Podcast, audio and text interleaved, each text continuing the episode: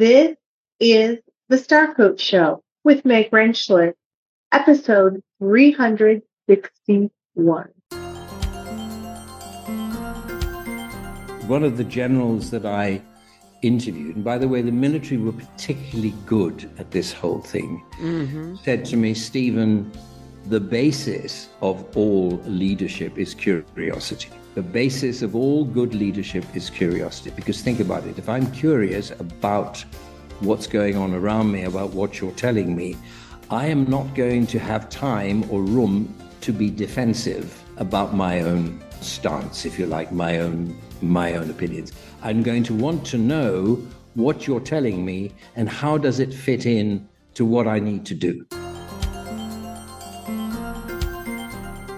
Hello, welcome to the show. It's great to have you here. We have a show today that leans into the whole concept of leadership.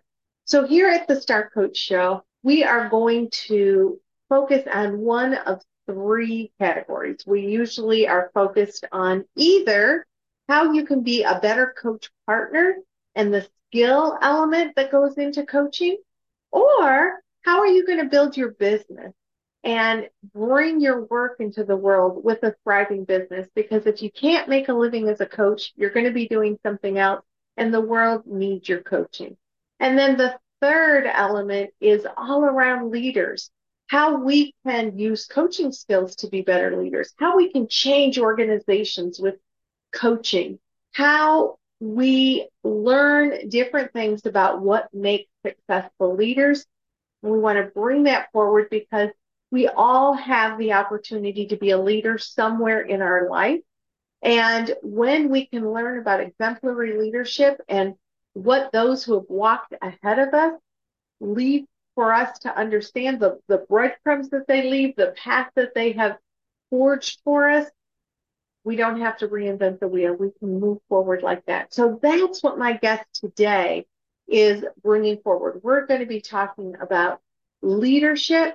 We're going to be talking about what Dr. Stephen Barden's many years of research taught him about what helps leaders recover, regenerate, create the kinds of collaborative and successful environment that we all benefit from, or what actually throws up flags, throws up barriers, and, and keeps those leaders from thriving. He learned that much of that has to do with what happened when they were children, which is why today's episode is titled When Leaders Were Children.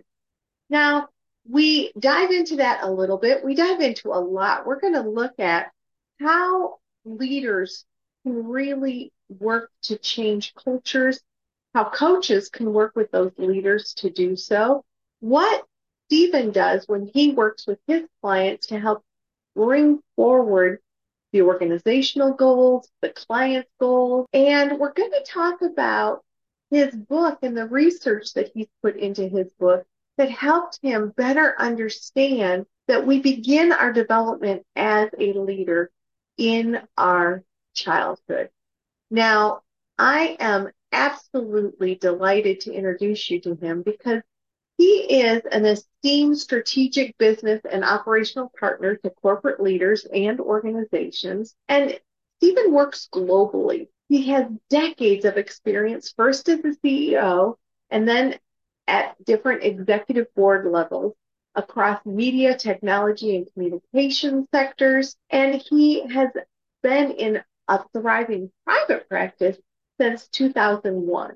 So several, a couple decades under his belt as a coach working in the UK, Europe, USA, Asia, so globally. He's grounded in pragmatic wisdom and holistic strategy.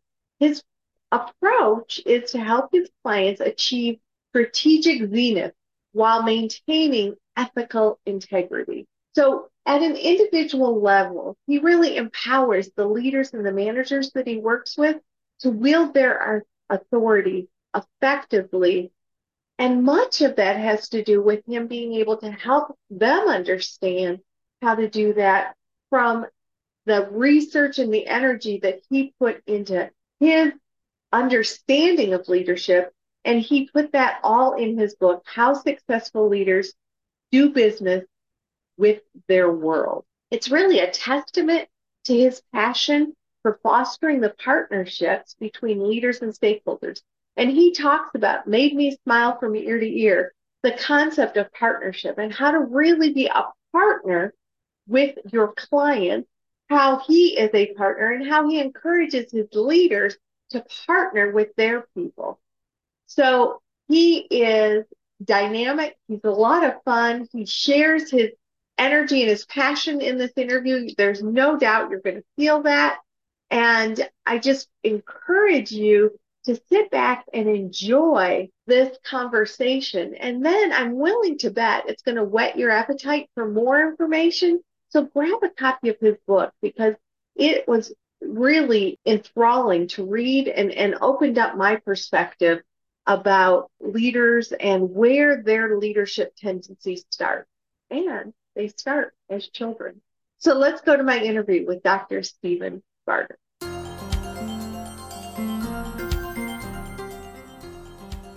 Dr. Stephen Barden, welcome to the Star Coach Show. Thank you, Meg. Thank you very much.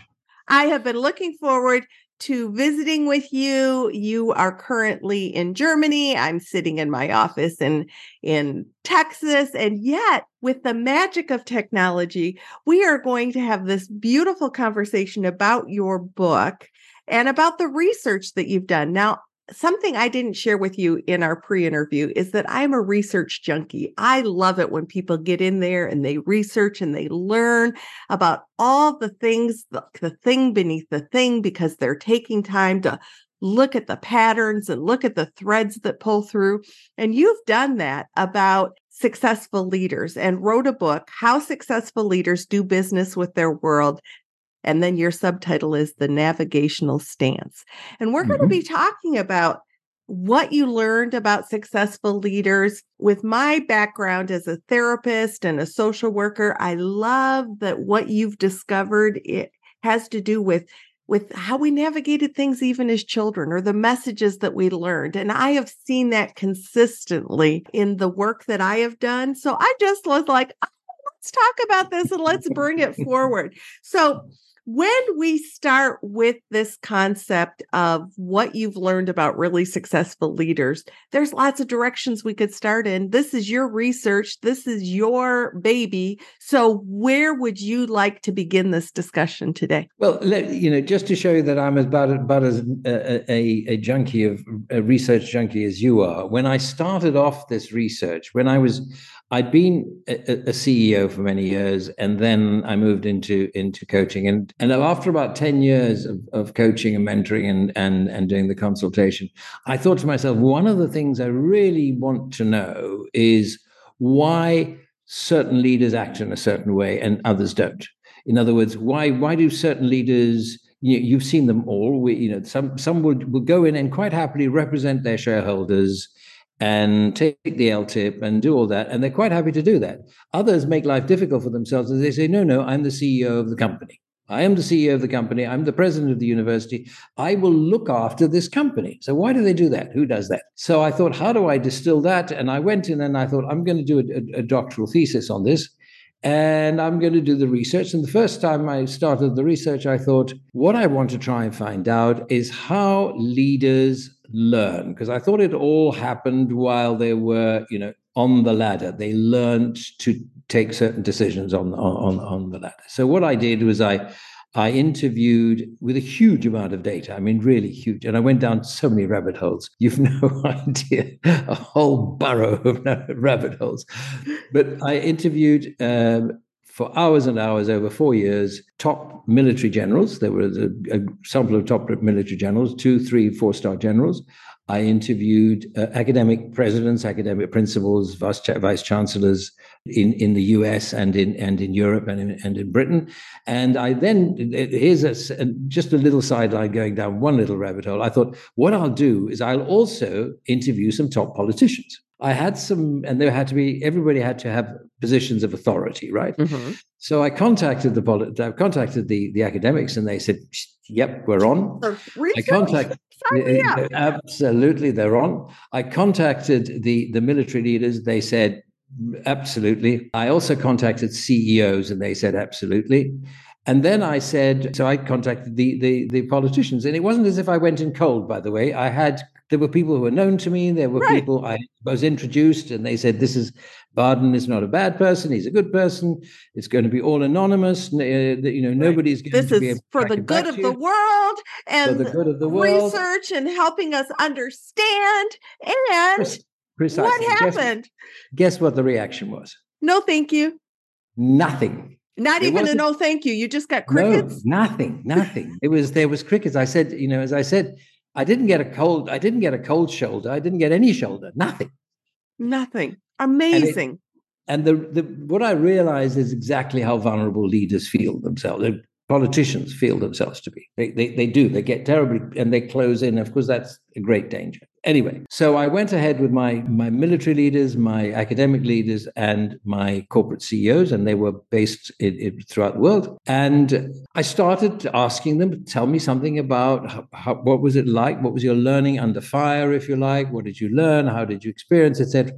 And they kept on telling me about their childhood. They kept on saying when I was a child, so and so happens. When I was a child, I used to do this, and it, it, and they linked what was going on, and it, now with what their their childhood was. And I realized that this was really quite rich. I don't know if you have the mm-hmm. same thing when you do the research. When research is not working, it feels thin. It feels right. sort of, it doesn't it? It does. Mm-hmm. It feels two dimensional. And this was really starting to feel really rich. And I said, okay, so let's explore that. And what I discovered, and these were, by the way, objectively successful leaders. They had, and I define success in the book as being able to bring your entire organization forward, not, mm-hmm. you know, not partially, the whole thing goes forward. And what I discovered from them was that as they were children, they explored their, they were exploring their world you know, their family, their environment, their friends, their brethren, etc. As they were exploring to see what they could do, what they could and could not do, they come they came up with some progressive assumptions, if you like. Mm-hmm. And those assumptions were starting to, you know, to talk about what the world would let them do, where they would find opposition, where the world was going to be hostile, where the world. So it became, they started to understand, if you like, their relationship with their world. Mm-hmm. And it was in two in two basic important things. One was the relationship, as in goodwill and badwill with the world, trust and not trust. Mm-hmm. Um, you know, it was it was. Uh, I use the, the, the thought that comes into my head when I say that was Einstein said, you know, the most important thing is is the universe friendly, and they they you know did they think that their universe was friendly or or was it to be not to be trusted? And the other one was power. How much so they came away with a with an assumption that were, which they built up and built up with an assumption about the the relative balance of power between themselves and their world. And if you take an axis, at the extreme of those would be somebody who came away with the assumption that their power balance was so off kilter that the world would just you know roll over them roll over right? them. That's an extreme. Mm-hmm. and that's with you know that's with abused children that's with children who really have had or or, or such overprotected over smothered children that they right. cannot cannot explore. And the other ones were of course you know another extreme and i've i don't think i've ever met anybody like this one which says the world is a piece of cake. I'll just do what i like with it. You know chain it up. I can do what i like with it. Well now, i do you know, speak going back to politicians, there are some that act that way, but there anyway, are. you know, there and then and then on the other hand, that that concept of fear-based that kept all the politicians from kind of stepping into that. I think that's interesting too. I'll that's let go of the politicians now, but I just think based upon what you just said, interesting yeah. how that's sort of represented through that. You're absolutely right. There's, there's a huge amount of huge amount of fear. Yeah. So the sweet spot and where a lot of these leaders that I interview was right in the middle. And they basically said, look, we have, you know, their, uh, their supposition said, look, the world and I are in a reasonable balance and I can do business with that world. And that hence the title of the book, I can do business. It wasn't actually right. I can sit down and trade with it. Right. I can do business. I can, I can, do business. Do, I can get my needs met. I can do other yeah, things. I can yeah. I can navigate this. Another part of your title. Yes. Quite right. That's exactly what it's all about.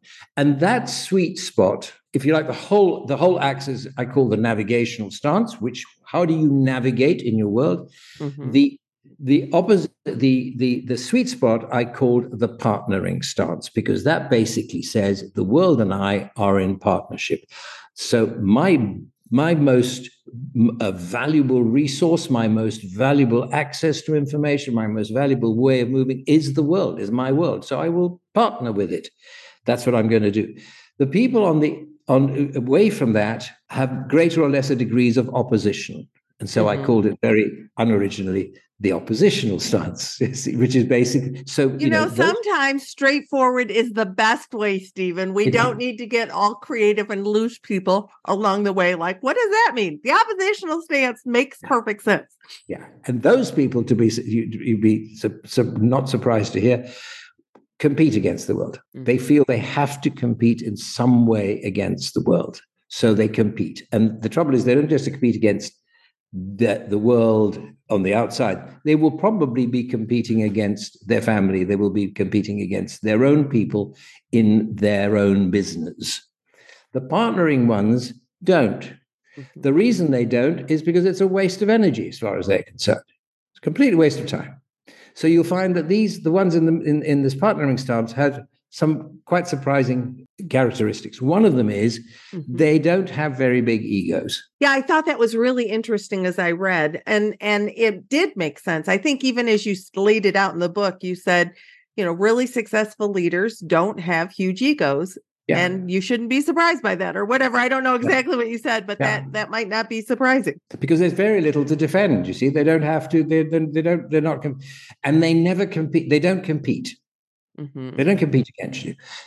They might roll over you. They might they might completely, you know, just push you aside, but they're not going to compete against you. And I've seen that in a number of very powerful leaders, you know, people with authority and mm-hmm. who have this navigational stance. They will just, you know, if if you're in their way and there's no alternative, they will they will roll over you. However, their preference is always to work with you. They will do that. They will work with you. So there are a number of things that they do. They, you know, if you're a partner to your world and you realize that your world is your most important asset, mm. you will use that world. You will work with that world as soon as as much as possible. You will also know that you can't use and abuse that world because if you use and abuse that world, you're actually going to get something. You're going to get used and abused back. So you don't. You keep mm-hmm. that that balanced relationship all the time. They are incredibly alert to what's going on. And the thing that I keep on talking about is they have this thing of text and context. So, in other words, they don't see their, they're enormously strategic. So, they don't see their organization, their university, their whatever their institution, they don't see it in isolation. They will always see it in it, like like an ecosystem, like a mosaic. Right. So they will they will say, okay, mm. so if I do that, what impact will that have? If I do this, what impact will that have? And they will. So those are the ones who are massively alert to, you know, if their suppliers are in, you know, in Bangladesh or in um, in in in Florida, and they will want to see what's going on in, in that, that factory because mm-hmm. it might affect them. It might impact them. So they're massively alert in this. They do what I, they have an extra, extraordinary sense of reality. And one of the, the key phrases that I always use is that they have, I talk about respect. Now, I don't talk about respect in the in the normal sense. I tracked it back to what it actually originally meant in in in Latin, which is respectare, which means look again. Oh. So ah. somebody says to you something, and you go, and it you know it, it, at first glance it sounds like complete nonsense they say their brain goes, no, no, look again, look mm-hmm. again. What's it? What's it saying? What's he saying? What's she saying? Why is it saying this? So that you they they have this this ability to be able to it's it's it's ingrained. Look again. Think about it again. There's a, there's a whole lot of characteristics coming out of this research. Mm-hmm. We discovered that there was some. Now it's not trays. It's not. It's not the, the the mythical leader with with the gift that you know of of of, of trays and characteristics. They have certain assumptions. Mm-hmm. Uh, and, and some of those assumptions, I think I, I talk about, I do talk about in the book, and it's, you know, they have pragmatism. They they make sure that they're challenged, they're critiqued all the time. So they set up and reward people almost for challenging them to so that they their brains can be can be questioned because the idea is is that if you don't challenge my idea or my thought in this room mm-hmm. the market will somebody outside. If there's a flaw in it, I want it to be discovered here. I don't want to be discovered there. So you know, and they're immensely alert to things like like uh, their the moods of their of their people. Now, not because they want to go, they're, they're all nurturing necessarily, but because they think just aware. Yeah. yeah. Yeah. Because they need to be able to read the room. And how many times have we worked with leaders who can't read the room, can't read, and and that's part of the reason why they struggle. Yeah. Um, exactly your right. whole your whole concept about respect. And by the way, here on the Star Coach Show, you are getting Latin lessons as well. Only here on the Star Coach Show is that whole concept of curiosity and you lean into that pretty heavily in the book as well like yeah. you know if look again is staying curious, looking at what can I learn from this? And um, so much of what we do as coaches is to lean into that place of curiosity, encourage our I'm consistently encouraging my leaders that I work with to lean into their curiosity, to learn from their people rather than feeling like they're the only ones with the answers. And it sounds like your research kind of brought that same element up. How can I be curious and learn lean into learning while I am also bringing my best forward. One of the generals that I interviewed, and by the way, the military were particularly good at this whole thing, mm-hmm. said to me, Stephen, the basis of all leadership is curiosity. The basis of all good leadership is curiosity. Because think about it if I'm curious about what's going on around me, about what you're telling me, I am not going to have time or room to be defensive about my own stance, if you like, my own my own opinions. I'm going to want to know what you're telling me and how does it fit in to what I need to do. And they do. They they they are immensely curious about what goes on around them in the world, and they they do. You know, we talked earlier on we, before before we started recording about the duty, I think, of mentors and it's the same thing with leaders of being able to disrupt, mm-hmm. being able to say, you know, why don't you turn turn what you just said on its head? Right. Tell me what that feels like. You know, what do you mean by this? Let's go and find out a little more about that. So they they do one of the things that, you know that I have as a as a critique about, for example, the coaching profession is that we tend not to not we the profession is not known for its curious research. Until we get into the, the the, the stage of yes, we do lots of you know CPD and lots of lots of uh, development, but the actual research that says let me just stand this on its head, let me disrupt it and look at it at a different way. And I think when leaders are in an organizations and they are they are there, and this is more prevalent, I think, when they are trying to get returns to their shareholders, maximum return to their mm-hmm. shareholders, they become very tunnel visioned, and anything becomes anything else becomes a distraction. And sure as nuts, curiosity is going to become a distraction. Right. Right. We'll be back to my interview right after this brief message.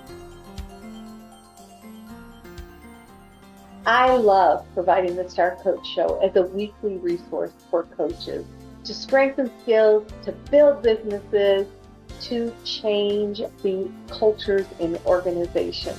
And I'm willing to bet that as you're consuming this content, many of you might be thinking, I'd like to take this even deeper. I'd like to be able to ask questions of some of those great guests that are on the Star Coach show.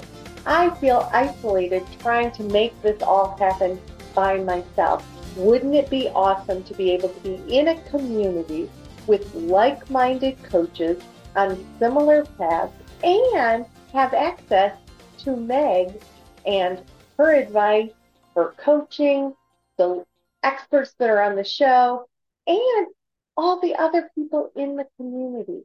That is the whole reason why I established the Star Coach community. And I will tell you that there is no better way to get my mentoring, my advice, and being able to get in front of these experts at a lower price. There is no more cost effective way to do that. So I invite you to explore all that you can get access to at starcoachshow.com slash community, starcoachshow.com slash community. You will get a sneak peek at the many, many resources that are available within the community. Resources that very truthfully, I've been told again and again by marketing experts, by other coaches, and by members of the community that it is priced too low for all that people get. But I got to tell you, there is a reason why I do it, and it's to help you thrive. So if you've yet to take time to look at what's available in the Star Coach community, I invite you to starcoachshow.com slash community. Check out what's available in the community, and we invite you to join us. We have a fabulous time. We get things done and move coaches towards success, and we invite you to be a part of it. So now let's go back to the show. As as we're taking all this in you are uh, you coach leaders you work with leaders as well. So how do you take all this information that you've gained and shared and this understanding that you have now and help it inform your coaching when you work with leaders? The the, the process I, I have is to when i'm when i'm in, when i first start with a leader or a team, but when mm-hmm. I first mm-hmm. start coaching a leader, I will interview them much the same as I interviewed my original leaders mm-hmm. for about three to four hours. So you start an engagement with it with we're going to have a three to four hour interview, and I'm going to and are, is there a specific focus that you have in that interview? We start right when they first can remember. And even if they can't remember, it's what they think they can remember. So we start, we actually go back to the childhood. And what I do is then we we we go through that and I accumulate all this data and the then I come away with uh, uh, the data and then uh, return to them two two weeks later and say, from what we've discovered, from what you've told me, not what I've told you, from what you've right. told me, this is your stance and this is the way you operate with the world. This is your power relationship with the world. You have some sort of oppositional stance here, and now, of course, now you're you're operating in this context, right? You're operating in this organization and this institution. That stance is going to be affecting you in X, Y, Z ways. Can you tell me if that resonates with you? And they go, yes, no, you're a complete idiot. Please go away. I don't think that usually happens. they, they, the, the, resonance is massive because they know right. they, have, they have told me. You know, it's mm-hmm. it's that that wonderful um, type of research uh, which which I which I use quite a lot. Which is, you know, I will only it's grounded theory. I I will only use the data that you give me and right. then I will interpret it, but I won't bring anything else in. And so it and then you present it and say, "How does this land on you? What are your that's thoughts ex- about this?" That's exactly. And right. I'm willing to bet that there are times that you get some pushback, and then the person's like, "You know, I've thought about it, and it really does sit." Yeah. Or because sometimes things take a little bit for their seeds to to really begin yeah. to sprout yeah. and and take root. Yeah, and the anxiety comes in. They think, "Oh, right. Do I really? Are you judging me? yeah. yeah, yeah, absolutely.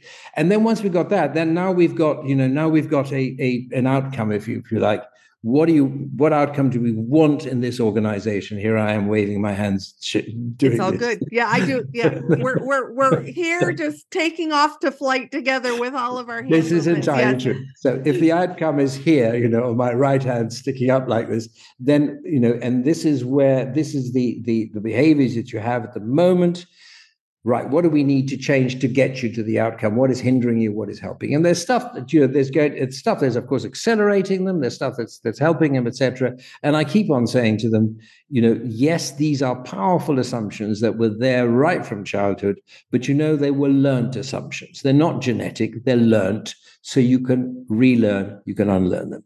So it's it's very much a case of getting them to to start to see what those assumptions are how it affects their lives and how it affects their work. Let's change them. So i get them to try out new ways of doing things in bite-sized chunks. It's very similar to any coaching process then. Right. And then of course then of course because they're deep seated you need to keep doing it and doing it and right. doing it and do it again. So you change all those those tracks that they that are so deeply embedded and yeah and and sometimes they they see it and the, the the good thing about it is that it resonates when it resonates it resonates so deeply that they do really want to change it. They do really want to change. Sometimes it's massively difficult and of course they go when in a, in a crisis they'll revert but they mm-hmm. do really want to change. Okay.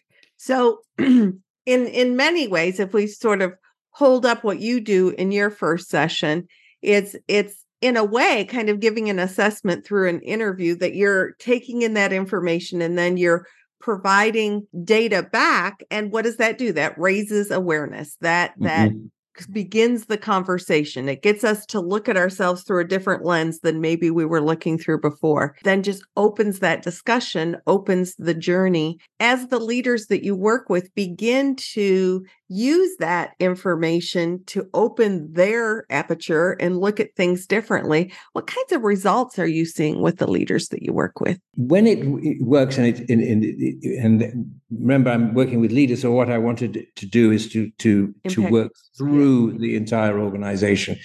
What what we're aiming for is a partnering form of leadership, so that don't waste your time and exclude you know the people around you. Bring the best and the brightest around you. Make sure that you're listening to what they're saying. Make, sure that you are working as a team. So i'm basically saying don't be the leader from the front. I hate that leading from the front. It's such a waste of time. It's also quite risky because if you're the leader from the front, you look behind, you keep on looking behind as your leader, you're going to fall over. Yeah, so, exactly. So you know, lead from the middle. Make sure that you are the you are actually acting as a managing partner, as the CEO, and the you know, and then you have partners around you. So make sure that you are working together. Maximize all that that resource. And what we've we've done in a number of organizations is is cascaded that down. So it goes the leader and their exec group, and then their direct reports, and it carries on down into the into the and that takes takes a number of forms. I mean, for example, with a number of organizations where they've asked me to look at their culture and to change, if you like, the culture. We start off with the leadership. I then create what I call a series of commitments, not values, but commitments. It is these commitments to behave in certain ways and you link them directly to the strategy. You're basically saying, because there's another premise that I have that unless the your behaviors and values and assumptions are linked directly to your strategy, one of them is going to go, one of them is going to fail. It, it, I use the quite facetious example of if you are training a company of sharpshooters or snipers, you're not going to be teaching them to be kind and compassionate and team players, are you? If you're going to doing the same thing for for a, a group of of monks and or, or nuns, then different. But the strategy what yeah. where do you want this organization to go? And what behaviors you want within that organization need to be directly interlinked. So we've done that quite a lot. And and a number of organizations we found will continue to do that and they have changed culture the danger always is and i'm sure you found that in organizations as well is that the leaders and the leadership get get tired mm. because this is this is you know you need to be constantly alert right going to be a good leader, you need to be constantly alert. You need to continue doing this.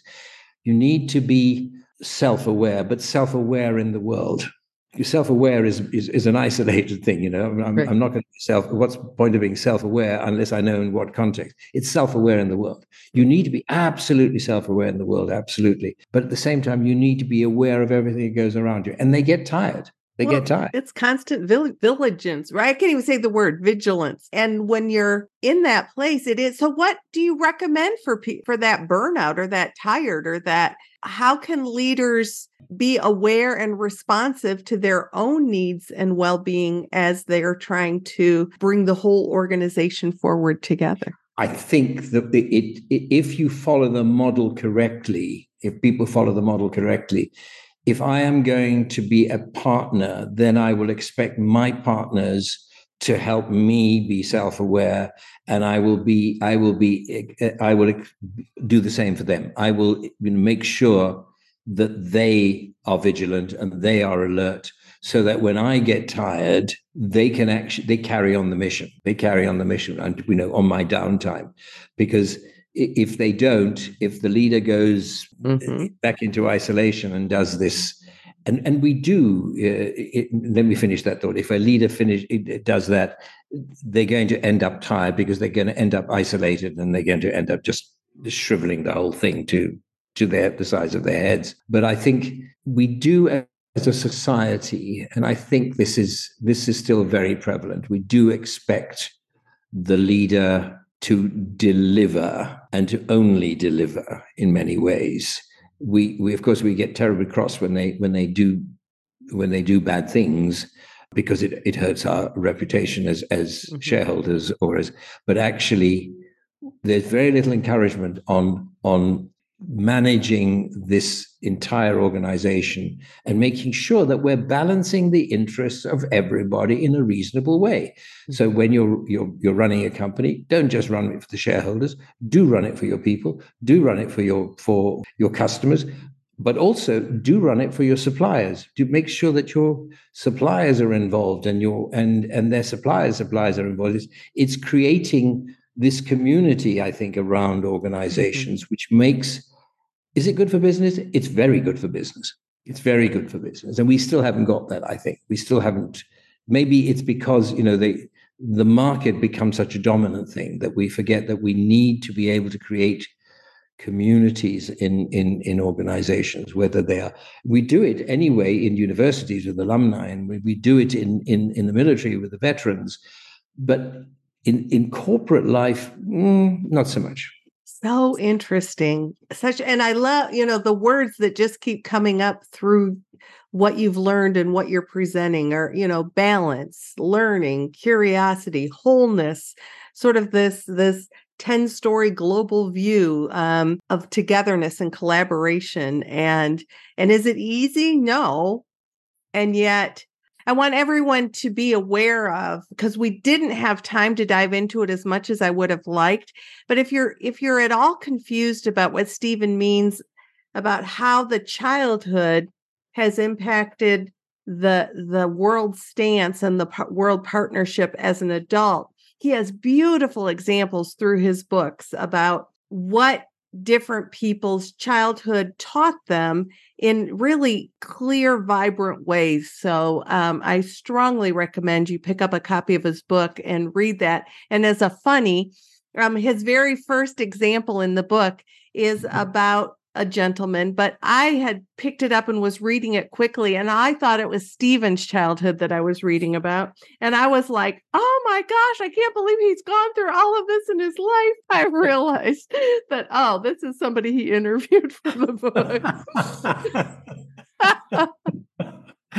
yes, I remember you saying that to me. no, no, it's not. No, I that promise. was an example. so, um, what as we wrap up our time together, anything that is left that you just really want to be sure that you're able to share with our listeners about this concept, about how they can potentially learn and grow from it or whatever you if if there's anything left i'm going to be quiet now i think the one i keep on wanting to emphasize is this partnering idea. You become a partner leader. I, I've, in fact, quite recently stopped calling myself a coach, funnily enough. And, and I've, I've I, what I do is I say I'm a partner to my clients. I'm a partner. I love that. And and I think become a partnering leader because it enables you to use all the resources at hand, but it also gives you the support that you need. It removes that anxiety which leaders have, which is, oh my God, I'm going to have to deal with this on my own. I'm going to be judged by this on my own. Partner, use your partners. And your partners, you can find them anywhere, you know, within your organization, in your family, but use them. And in fact, frankly, partner in your families, I think, partner with your children. Because yes, that partnering thing is is really important to me. And it becomes and, and the more I work in this business, the more I just keep on emphasizing it. And I've seen clients fall asleep when I keep on saying it. Just partner, partner with the people around you. Thank you for that. And thank you for your time and the the energy and time you put into this research because it's something we all need to be aware of fills out like you even say you know there's what a bazillion and a half books on leadership and and and this is a piece that i don't think is is touched on very much at all and was very much needed in the scheme of things so thank you for bringing that forward. You're very kind. Thank you so much. That was very good. I enjoyed it very much So there we go. Another great interview with a guest that just brought and brought and brought his experience and challenged us, hopefully, to think about how are we partnering with our clients and how are we encouraging our clients to be partners to their teams, to their organizations, and to better understand, open their insight and awareness about where their learning about leadership came and how they can continue to grow and strengthen it. My conversation with Dr. Barden continues in the Star Coach community. If you'd like to know more about the Star Coach community, get a sneak peek to what is behind the paywall that I've brought out from behind the paywall and put on starcoachshow.com slash community. That's starcoachshow.com slash community get a peek at the experts that come in and engage directly with the community. The kinds of pearls of wisdom that are in the library that has hundreds of examples to help you grow in your skills, in your business, in the way that you're engaging as a coach and hear what other members of the community are saying. All of that and more is at starcoachshow.com slash community. Would love to have you join us. Now, next week, I am excited to introduce you to Nikki Nash.